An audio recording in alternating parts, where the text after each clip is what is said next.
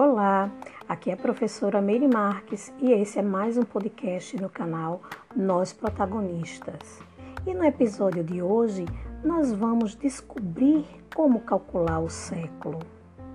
Como nós já vimos, nós utilizamos o calendário gregoriano, né? E o que definiu o marco do início desse calendário foi justamente o nascimento de Cristo.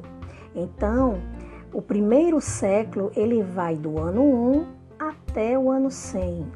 O segundo século ele começa no ano cento e um e vai até o ano duzentos e assim por diante.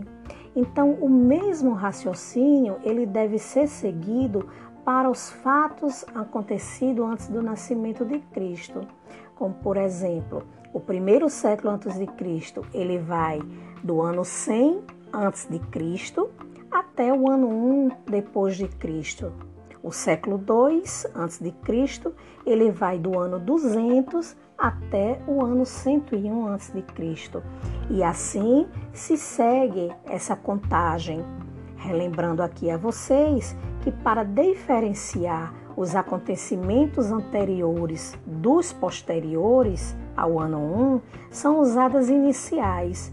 As iniciais A minúsculo e um C maiúsculo, né, para os anos antes de Cristo, e D minúsculo ponto C maiúsculo para os anos depois de Cristo.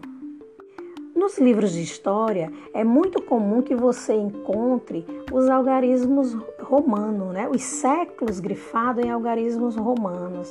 É bom você relembrar os seus estudos na matemática, porque vai ser mais fácil de você identificar, né, os séculos.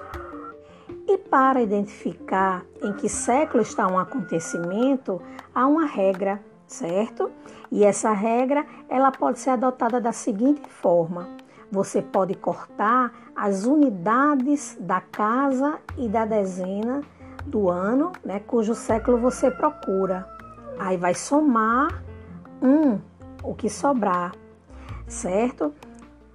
Por exemplo, você tem o ano de quatrocentos e setenta e seis depois de Cristo, que é um marco histórico da queda do Império Romano do Ocidente, e você vai cortar as duas últimas casas, que são o quê? O sete e o seis. Dessa forma, me sobra o quatro. Eu vou pegar esse quatro e vou somar com uma unidade, o que vai me dar o século cinco, que é representado em algarismo romano pela letra V.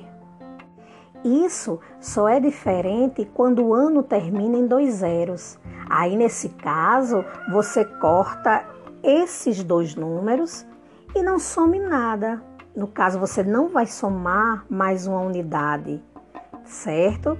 Por exemplo, o ano de mil e quinhentos é o ano da chegada da esquadra de Pedro Álvares Cabral ao Brasil. Então, eu pego e corto os dois últimos zeros, certo? Não vou somar nada, porque a exceção dessa regra, quando o ano termina em zero zero, eu não adiciono uma unidade. Logo, mil e quinhentos está no século quinze, que é grafado em algarismo romano por X V.